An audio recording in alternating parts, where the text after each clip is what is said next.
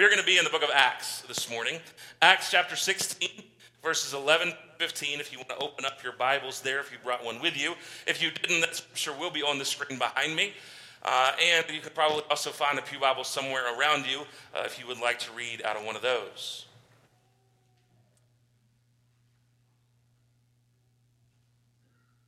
We have been over the last several weeks, last month now, I guess, talking about particular women in Scripture and how their faith, how their testimony, how their willingness to serve in the ways that God called them to can speak to us in our lives today. And continuing along this series, we have this week and next week left.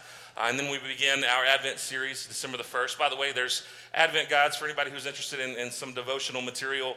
You can find those on either windowsill, you can find them in the back, any table that has material on it, you can find those in the church.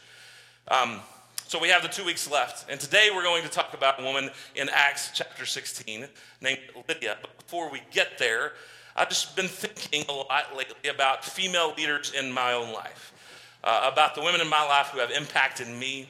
Um, my mom is here with us today, uh, and uh, she obviously was the first female leader to have an impact on me. Uh, and it even went back before my lifehood and my lifehood, before my childhood. It even went back before that. Uh, and I asked her last night to make sure and so I'm going to uh, throw my dad under the bus a little bit. Okay, so he went to kid, he went to church when he was a kid, uh, but it kind of stopped going. Uh, and this is probably a testimony for a lot of men in the house. If it is, uh, you can you can silently raise your hand, or you can just sit there and and, and smile. That'll be fine too. Uh, but the testimony is that he had stopped going to church in his uh, teenage years, and because correct me if I'm wrong, Dad. And to get in the good graces of my mom, he went back to church. Can I get an amen? All right, yeah, yeah, yeah. Um, and so he ended up, uh, he, he, was, he, he, provided a lot of leadership in my life as well. I don't want to, certainly don't want to sell that. He was a deacon in church that I grew up at. Uh, and, and a lot of that started because he went back to church uh, because my mom had that faith life developed. Uh, and, and was part of a church that is now, again, we talked about this last night. Uh, the sixth generation of her family is currently attending uh, this church that we all grew up at, the church that I was raised in.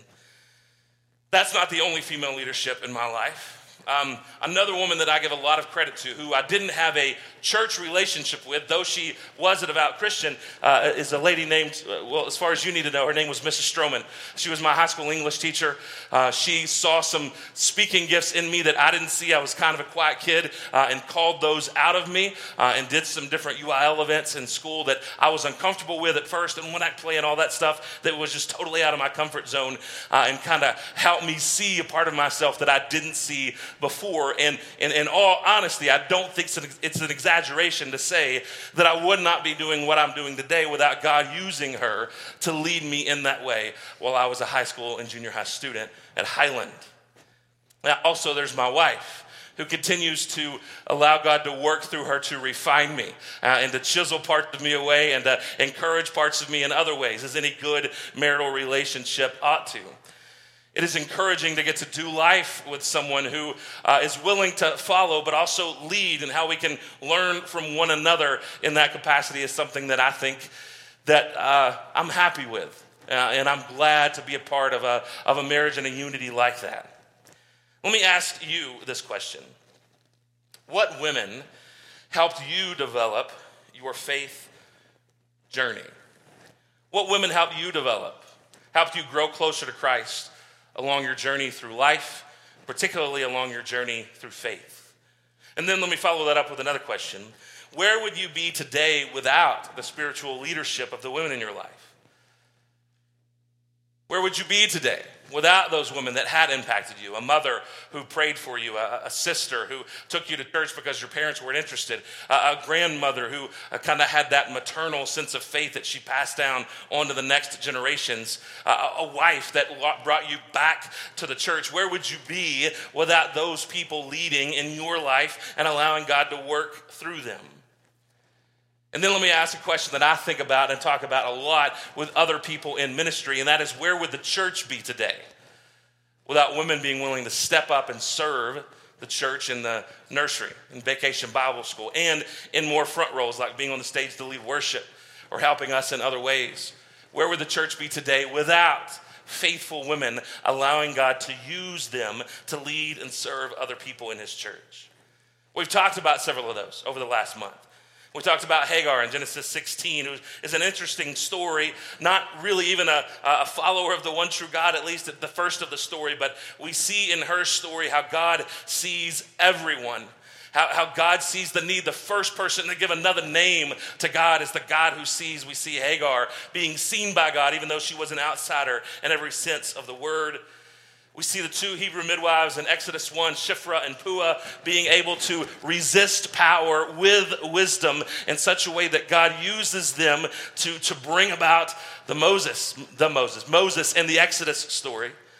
We see the unnamed Canaanite woman in Matthew 15, also called the Syrophoenician woman, who has bold humility to come before Christ, realizing that she is a Gentile, is an outsider, but also because of her great faith, able to become blessed by Jesus and knowing what he has to offer and believing that he has everything that she needs. And then last week in Genesis 29, we talked about Leah, the weak eyed sister, and how God blesses us not according to what other people think of us, but according to what he thinks of us. And instead of pursuing the pleasure of men and women in the world, we ought to be pursuing the favor of God and the favor of God alone. And like I said, today we're going to be in Acts chapter 16, verses 11 through 15. We're going to be looking at a woman named Lydia in Philippi. And I want you to hear this for all people, not just uh, uh women, but everyone in the sanctuary this morning. If Jesus lives within you, you have God ordained influence to lead others. If Jesus, the Holy Spirit of Jesus Christ, is present within you, as Scripture tells us that He is, if the presence of God is within you through the Holy Spirit of Jesus Christ, then you have God ordained influence to lead others. When Christ, before he ascended into heaven to wait at the right hand of the Father to eventually judge the living and the dead at the end of days, before he ascended into heaven in Matthew 28, he told all people to make disciples of all nations, not just some. All of us are given that great commission commandment to make disciples of all nations and baptize them in the name of the Father, the Son, and the Holy Spirit. If you have the Holy Spirit of Jesus living within you, you have God ordained influence to lead. In this, chat, this, this passage we're going to look at, uh, a little context, Paul and his companions are traveling on their what we call the second missionary journey. Paul and company are, for unknown reasons, only known to God, prohibited by God from going to Asia, going to Bithynia. And Paul receives instead a vision one night of a Macedonian man asking for help and asking for Paul to come to Macedonia. And so they're beginning this journey towards Macedonia. And we know that Luke, the author of Acts, is probably along with them on this journey because he begins to narrate in the first person when using we. And so that ought to pick us up where we are. Again, Acts chapter 16, verses 11 through 15. Before we read, let's pray together one more time. Father, we do thank you for who you are. God, we thank you that as we just sang moments ago, Lord, that you are bigger than we ever thought, bigger than we even think today. God, that you're bigger than we can imagine in this moment and in any moment until we see you face to face. And also, God, you are here with us, among us, and within us. And so, God, we give you thanks for being sovereign and immanent at the same time. Lord, I pray now that through your Holy Spirit, God, you would open up your holy word to us. God, you would move in our lives and in our midst, God, removing distractions from us and helping us see exactly what it is you want us to see this morning so that your truth does a work of transformation within us. I pray that in Jesus' name, amen. Again, Acts chapter 16, starting in verse 11, just after Paul receives the Macedonian call. So, setting sail from Troas, we made a direct voyage from Samothrace and the following day to Neapolis and from there to Philippi, which is a leading city in the district of Macedonia and a Roman colony. We remained in the city some days, and on the Sabbath day, we went outside the gate to the riverside where we supposed there was a place of prayer. And we sat down and spoke to the women who had come together. One who heard us was a woman named Lydia from the city of Thyatira, a seller of purple goods, who was a worshiper of God. The Lord opened her heart to pay attention to what was said by Paul. And after she was baptized, and her household as well, she urged us, saying, If you have judged me to be faithful to the Lord, come to my house and stay. And she prevailed upon us.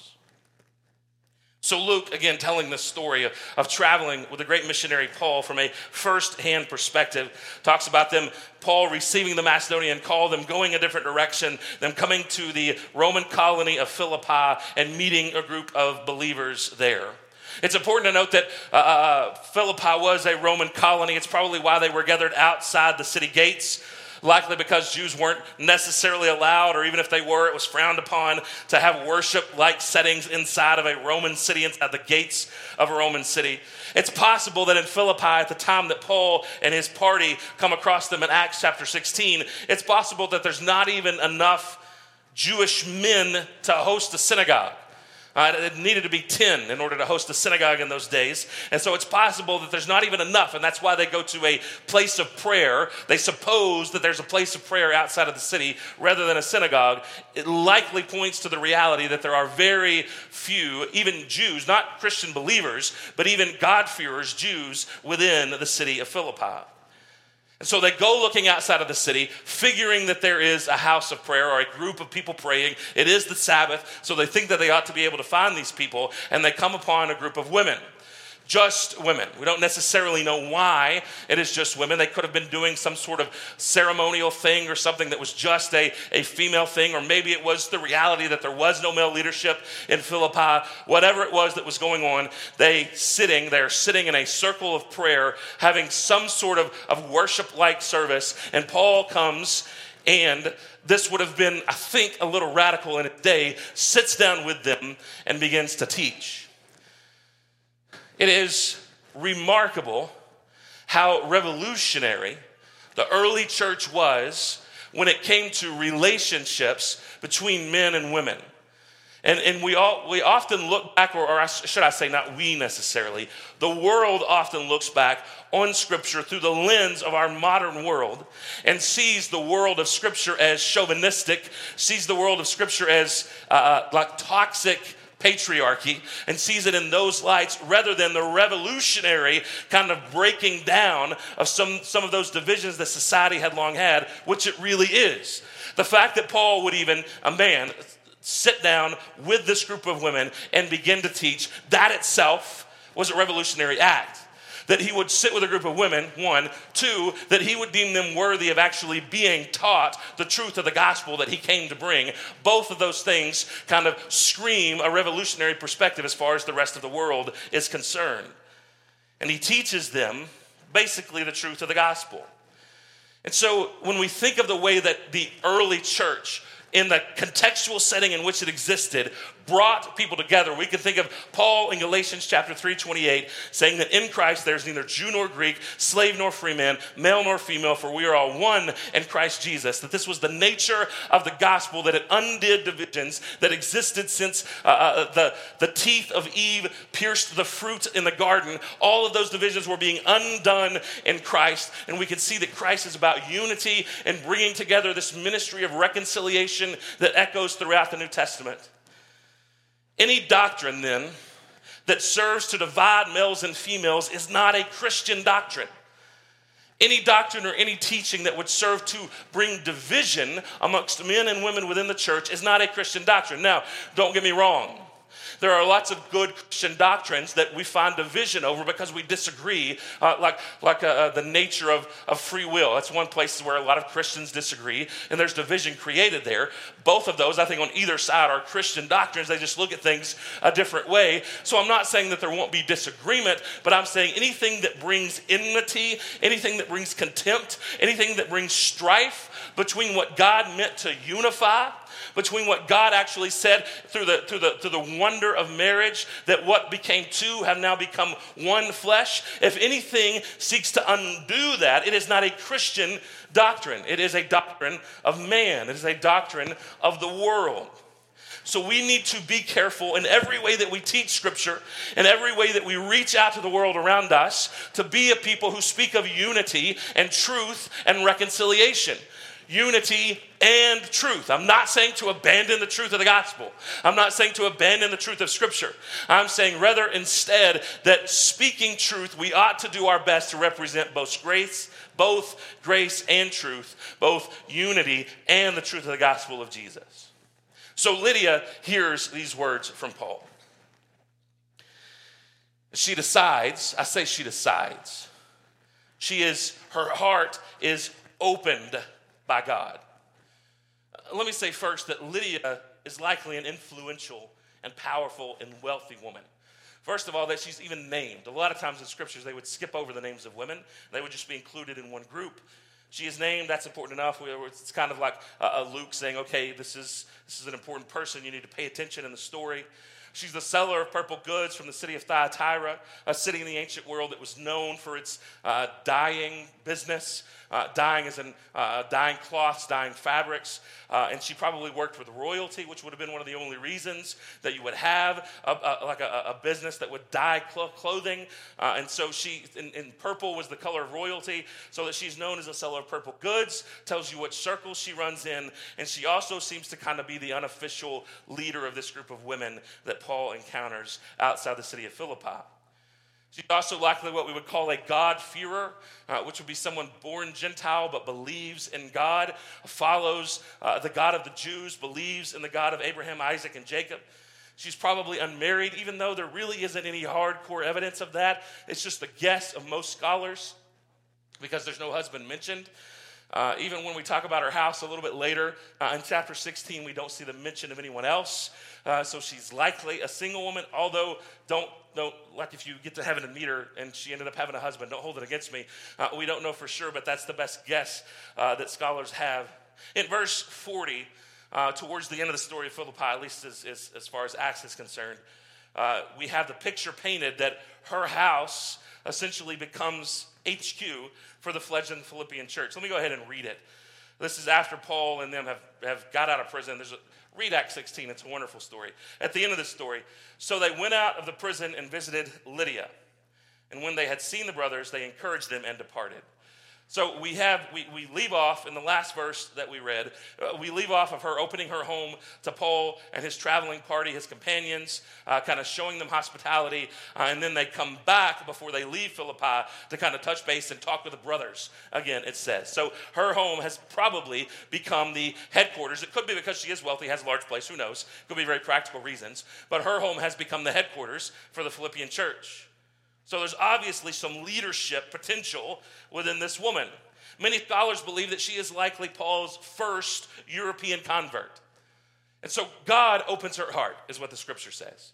And I don't want to quickly skip over that. We are talking about Lydia and we are enjoying the way that God works through her, but we don't want to skip over that little phrase that God opened her heart. Because even as we celebrate how God works through others, we remember that God and God alone always gets the credit for salvation. Because even those of us who are leaders are always first followers. If we are not good followers, we will be terrible leaders because that is the heart of a Christian leader is to follow first the Christ, the one who followed his father God, and if we follow first, then we are in position to be a good leader. So even as we talk about the leadership potential of this woman, we do so knowing that none of it happens without God doing exactly what he did, which is opening her heart.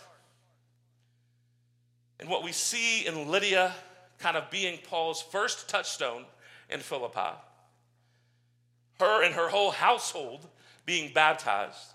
This is an interesting passage because usually when that happens in Scripture, it talks about uh, a, man. A man uh, encounters the Lord, receives salvation, and then he and his whole household with him are baptized. This time, this formula is being used of a woman. It could be because there's not a man in the equation, but whatever it is, she goes to her whole household. She probably has people that work for her, uh, maybe some other people that, some other family members that live with her, and they all become baptized. And so she leads them in that way. She helps her family members find faith. Let me stop real quickly and ask again for you to think how many of you think that you, if you were to look back and you were to say, of all the people that had an influence in my life, the one person that pushed me most towards Christ is fill in the blank.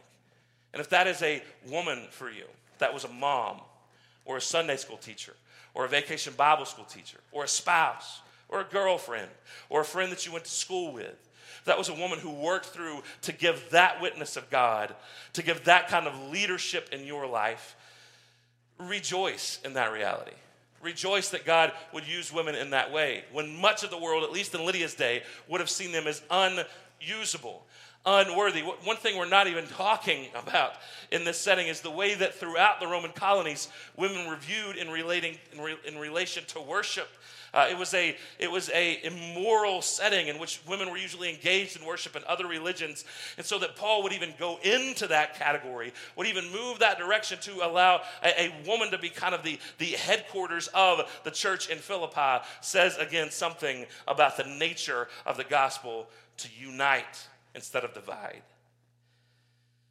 I think what we see in Acts chapter 16 and in the person of Lydia is a truth that is not ununique to the rest of Scripture. We find it elsewhere as well. We find it in the book of Judges when we see a woman like Deborah raised to the position of leadership. Uh, we find it in other people that Paul mentions. Look at the towards the ends of Romans uh, and, and, the many women that he would uh, call fellow workers, fellow servants alongside him in Christ as they did the work of spreading the gospel. This is not a one place in Scripture, but this is a truth of Scripture. And the truth is that female leadership is essential in the kingdom of God. Female leadership is essential in the kingdom of God. I'm telling you from a firsthand perspective, as a pastor in a Baptist church, that it would be nearly impossible for us to fill every volunteer role that we have if it were not for the women in our church. Now, this church is good about men serving and leading, but I have been at other places growing up, other places within my career, where if it weren't for the women who showed up, a lot of the ministry just not would, would have just not happened. That's a reality. We could talk about the theology behind it all day long, but the reality of it is there are many faithful women sitting quietly in pews every Sunday morning who are pillars within their church, who are allowing their church to continue to proclaim the gospel message because they are willing to serve rather than to be served. Can I get an amen for the women who sit quietly and do that good work of ministry? It happens in every church, and we need not overlook that. We need not diminish that. It is often the role that many women play in our churches that is looked at as the, uh, uh, the uh, you know, I'll go do the important work and you hang out with the kids. I'm so glad that even right now we have a group of women who are serving our children in the nursery. Many of you just sent your kids away with women that I trust, with women that I hope that you trust, uh, but I know that I do. I'll vouch for them in this case, okay? Sending them who, who actually do the work of spiritual formation in the life of your children for a few minutes on a Sunday morning. To be the message and the voice of God being used by God to bring them that level of truth. Billy Graham probably had a female Sunday school teacher or nursery leader those places, those points of service that often go unnoticed, are some of the most essential. And let us not ever say that they are support roles, but they are ministry roles in which Christ is using their gifts and abilities to make a difference in his church. And so let me speak quickly to the men when it comes to this issue of female leadership. Men, we can value female leadership even within traditional models. Even within the, the model of the family that many of you grew up with, with the husband as head, and, and, and, and the husband is the head of the, of the woman, the, the white Christ is head of the church, quoting that scripture. We can live with an appreciation and an understanding and a celebration of female leadership even within that model. Let me give you an example. I am the spiritual leader of my home. If you ask Cheryl, she would say the same thing. I'm the spiritual leader of our home. It's not something that I demand, it's not something that I use as a coercive thing, at least in my good moments. There are times when I'm weak, I'll be honest with you. And in those moments of weakness, in those moments when I'm less than perfect, which are many, a dime a dozen, in those moments, I'm grateful that God has provided a helpmate, someone to do life with me, my other part to do this life together I'm glad that God has provided her with the gifts and abilities, some of which I do not have. So in that moment, I can be corrected and I can even be led in some ways. I'm the spiritual leader of my household. I'm the one who sets the spiritual tone. But there are moments in my weakness when I need to be led. And when I'm humble enough to receive advice from my wife is when I am my best self. It is those moments when I say, ah, you know, forget about that. I, I got this. That's the man thing, right? I got this. Like, I got this figured out. I know what to do. I know what to say to the kids. I know what to say in this situation in church. You know, I'm the one on staff, not you. When I'm in those moments is when I'm at my weakest. She has creativity that I don't have. She has a sense of boldness that in my inherent mode, like in my most base self, don't have. And when she encourages me to be assertive when that's not my normal reaction, I'm made a better person. I'm made a better pastor. Let me put it to you boldly in that light. Men, if you refuse to heed healthy biblical advice from a woman, you are not being manly, you are being sinful. If you refuse to heed good, healthy, biblical advice from a woman in your life, you are not being manly, the Lord of your castle. You are being foolish, unwise, and sinful. Because what if God has given her those words to speak to you? And you ignore them because of your traditional values. Jesus had a lot to say to people in the Gospels who loved the tradition of man more than the Word of God. Even in this situation, it's clear that Paul is in charge. It's clear that he is the one doing the teaching, he is the one leading the, the church, yet he lets, he allows Lydia to lead in her own way. Again, to everyone this time, be willing to be led through whomever God chooses to lead you. And thank God. I, I mean that for you and, and, and as my own exclamation. Thanks, thank God that He uses all sorts of people to lead us. Thank God that He uses people different than me to lead me. People that can see the world a different way than I do. People who read scripture through a different lens than I do, who see something that I don't see. Praise God that He leads people from an opposite, that He allows people from an opposite gender who look at the world a totally different way to speak into my life on occasion so that I might see a part of God that on my own I would not see. Thanks be to God that He chooses other people different than us to lead us. Be willing to be led through whomever Christ chooses to lead you. Now, again, test every word from every leader. Make sure that it jives with Scripture. If they're teaching something that is against Scripture, ignore that, throw it away. See if you can find some nuggets that are scriptural, and then move on. But if someone again comes to you with good, biblically solid, foundational advice, and you don't listen, it's not because you are being righteous, it's because you're being sinful and you need to stop it. You likely grow more when you're led by someone different than you. I know I do. Women, you have a God ordained influence to lead others. If the Holy Spirit of Jesus Christ lives within you, you have a God ordained influence to lead others. If Christ is in you, the Great Commission is for you. If Christ is in you, the Great Commission is for you. If Christ is in you, He is calling you to servant leadership. And I would say this is not just for women, this is for children. Like Paul tells Timothy, don't let anyone discourage you because of your youth. This is for baby Christians. This is for anyone who the power brokers would look at and say, No, you don't have any access to the truth. You need to listen instead to me. For all of those of you who have ever felt like you were in that situation, you have the same Bible that I have. You have the same access to the same Holy Spirit that I have. You have the same salvation that I have. You have the, the same access to all the tools online that I have now today all the commentaries that used to just stay in the seminaries, you have access to those today. And so I'm trying to talk myself out of job, it sounds like, but I hope you know where I'm coming from. Where I'm coming from is if you have ever sat back in a position and said, No, it's just my job to follow, you too are not being humble, you're being sinful.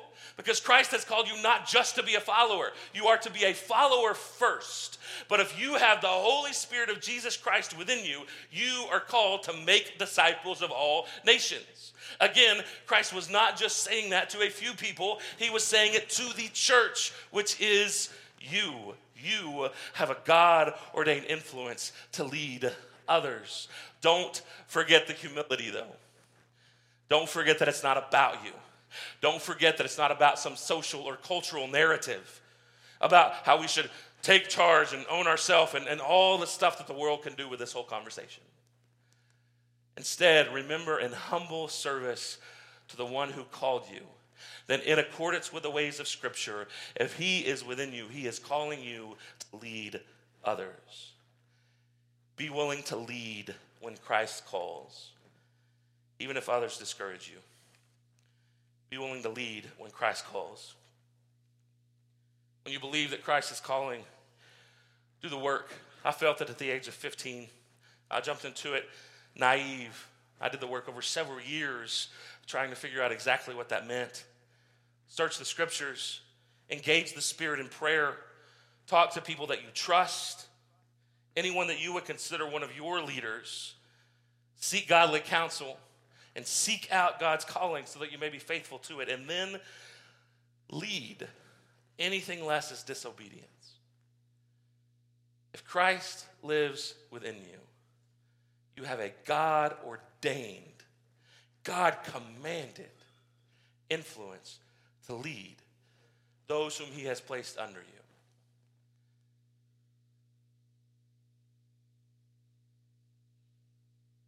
In our world of division, politicians, people with a blue check mark beside their name on Twitter, and other people get to decide the parameters of our conversation we need to give back to God every single social conversation that we have.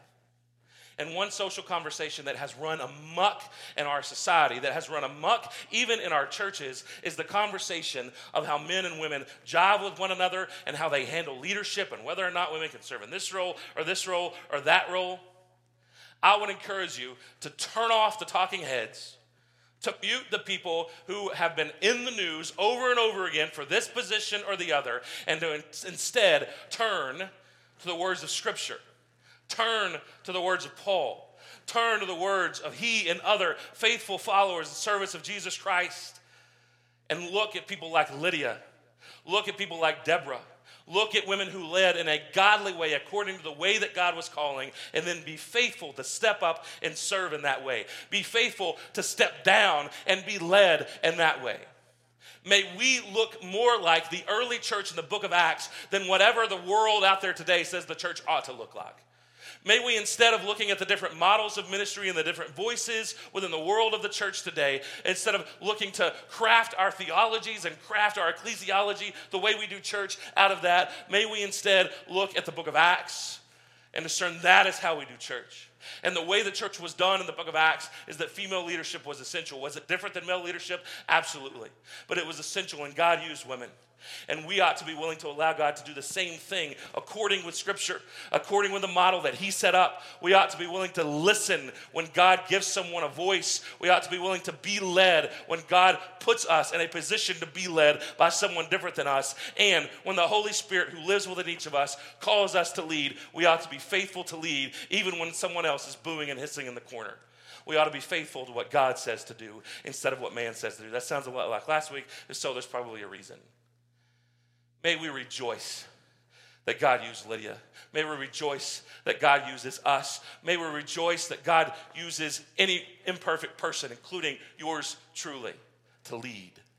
You, if you, woman, man, child, new believer, if you have the Holy Spirit of Jesus Christ within you today, you have a God given influence and directive to lead others in His name. If you want to pray about this or anything else, I'll be down here to do it with you during our time of invitation this morning. If you want to meet a Christ who can save, who can forgive, who can empower for the first time today, I would love to tell you what that looks like. I would love to share how he's impacted my life with you. You can come down during our invitation, or we could talk after the service. And for those of you who do have a saving relationship, who do view yourself as a follower of Christ, if you need to pray about any of this, about being led to lead others or being led to follow others and struggling with that. If you need to pray about this or anything else, I'll be down here to do it with you during our time of invitation, and I'll hang around after the service as well. We're going to be led in a time of invitation. Let's pray together. Let's stand together and then pray. and as we're worshiping, may you move in whatever way God is calling.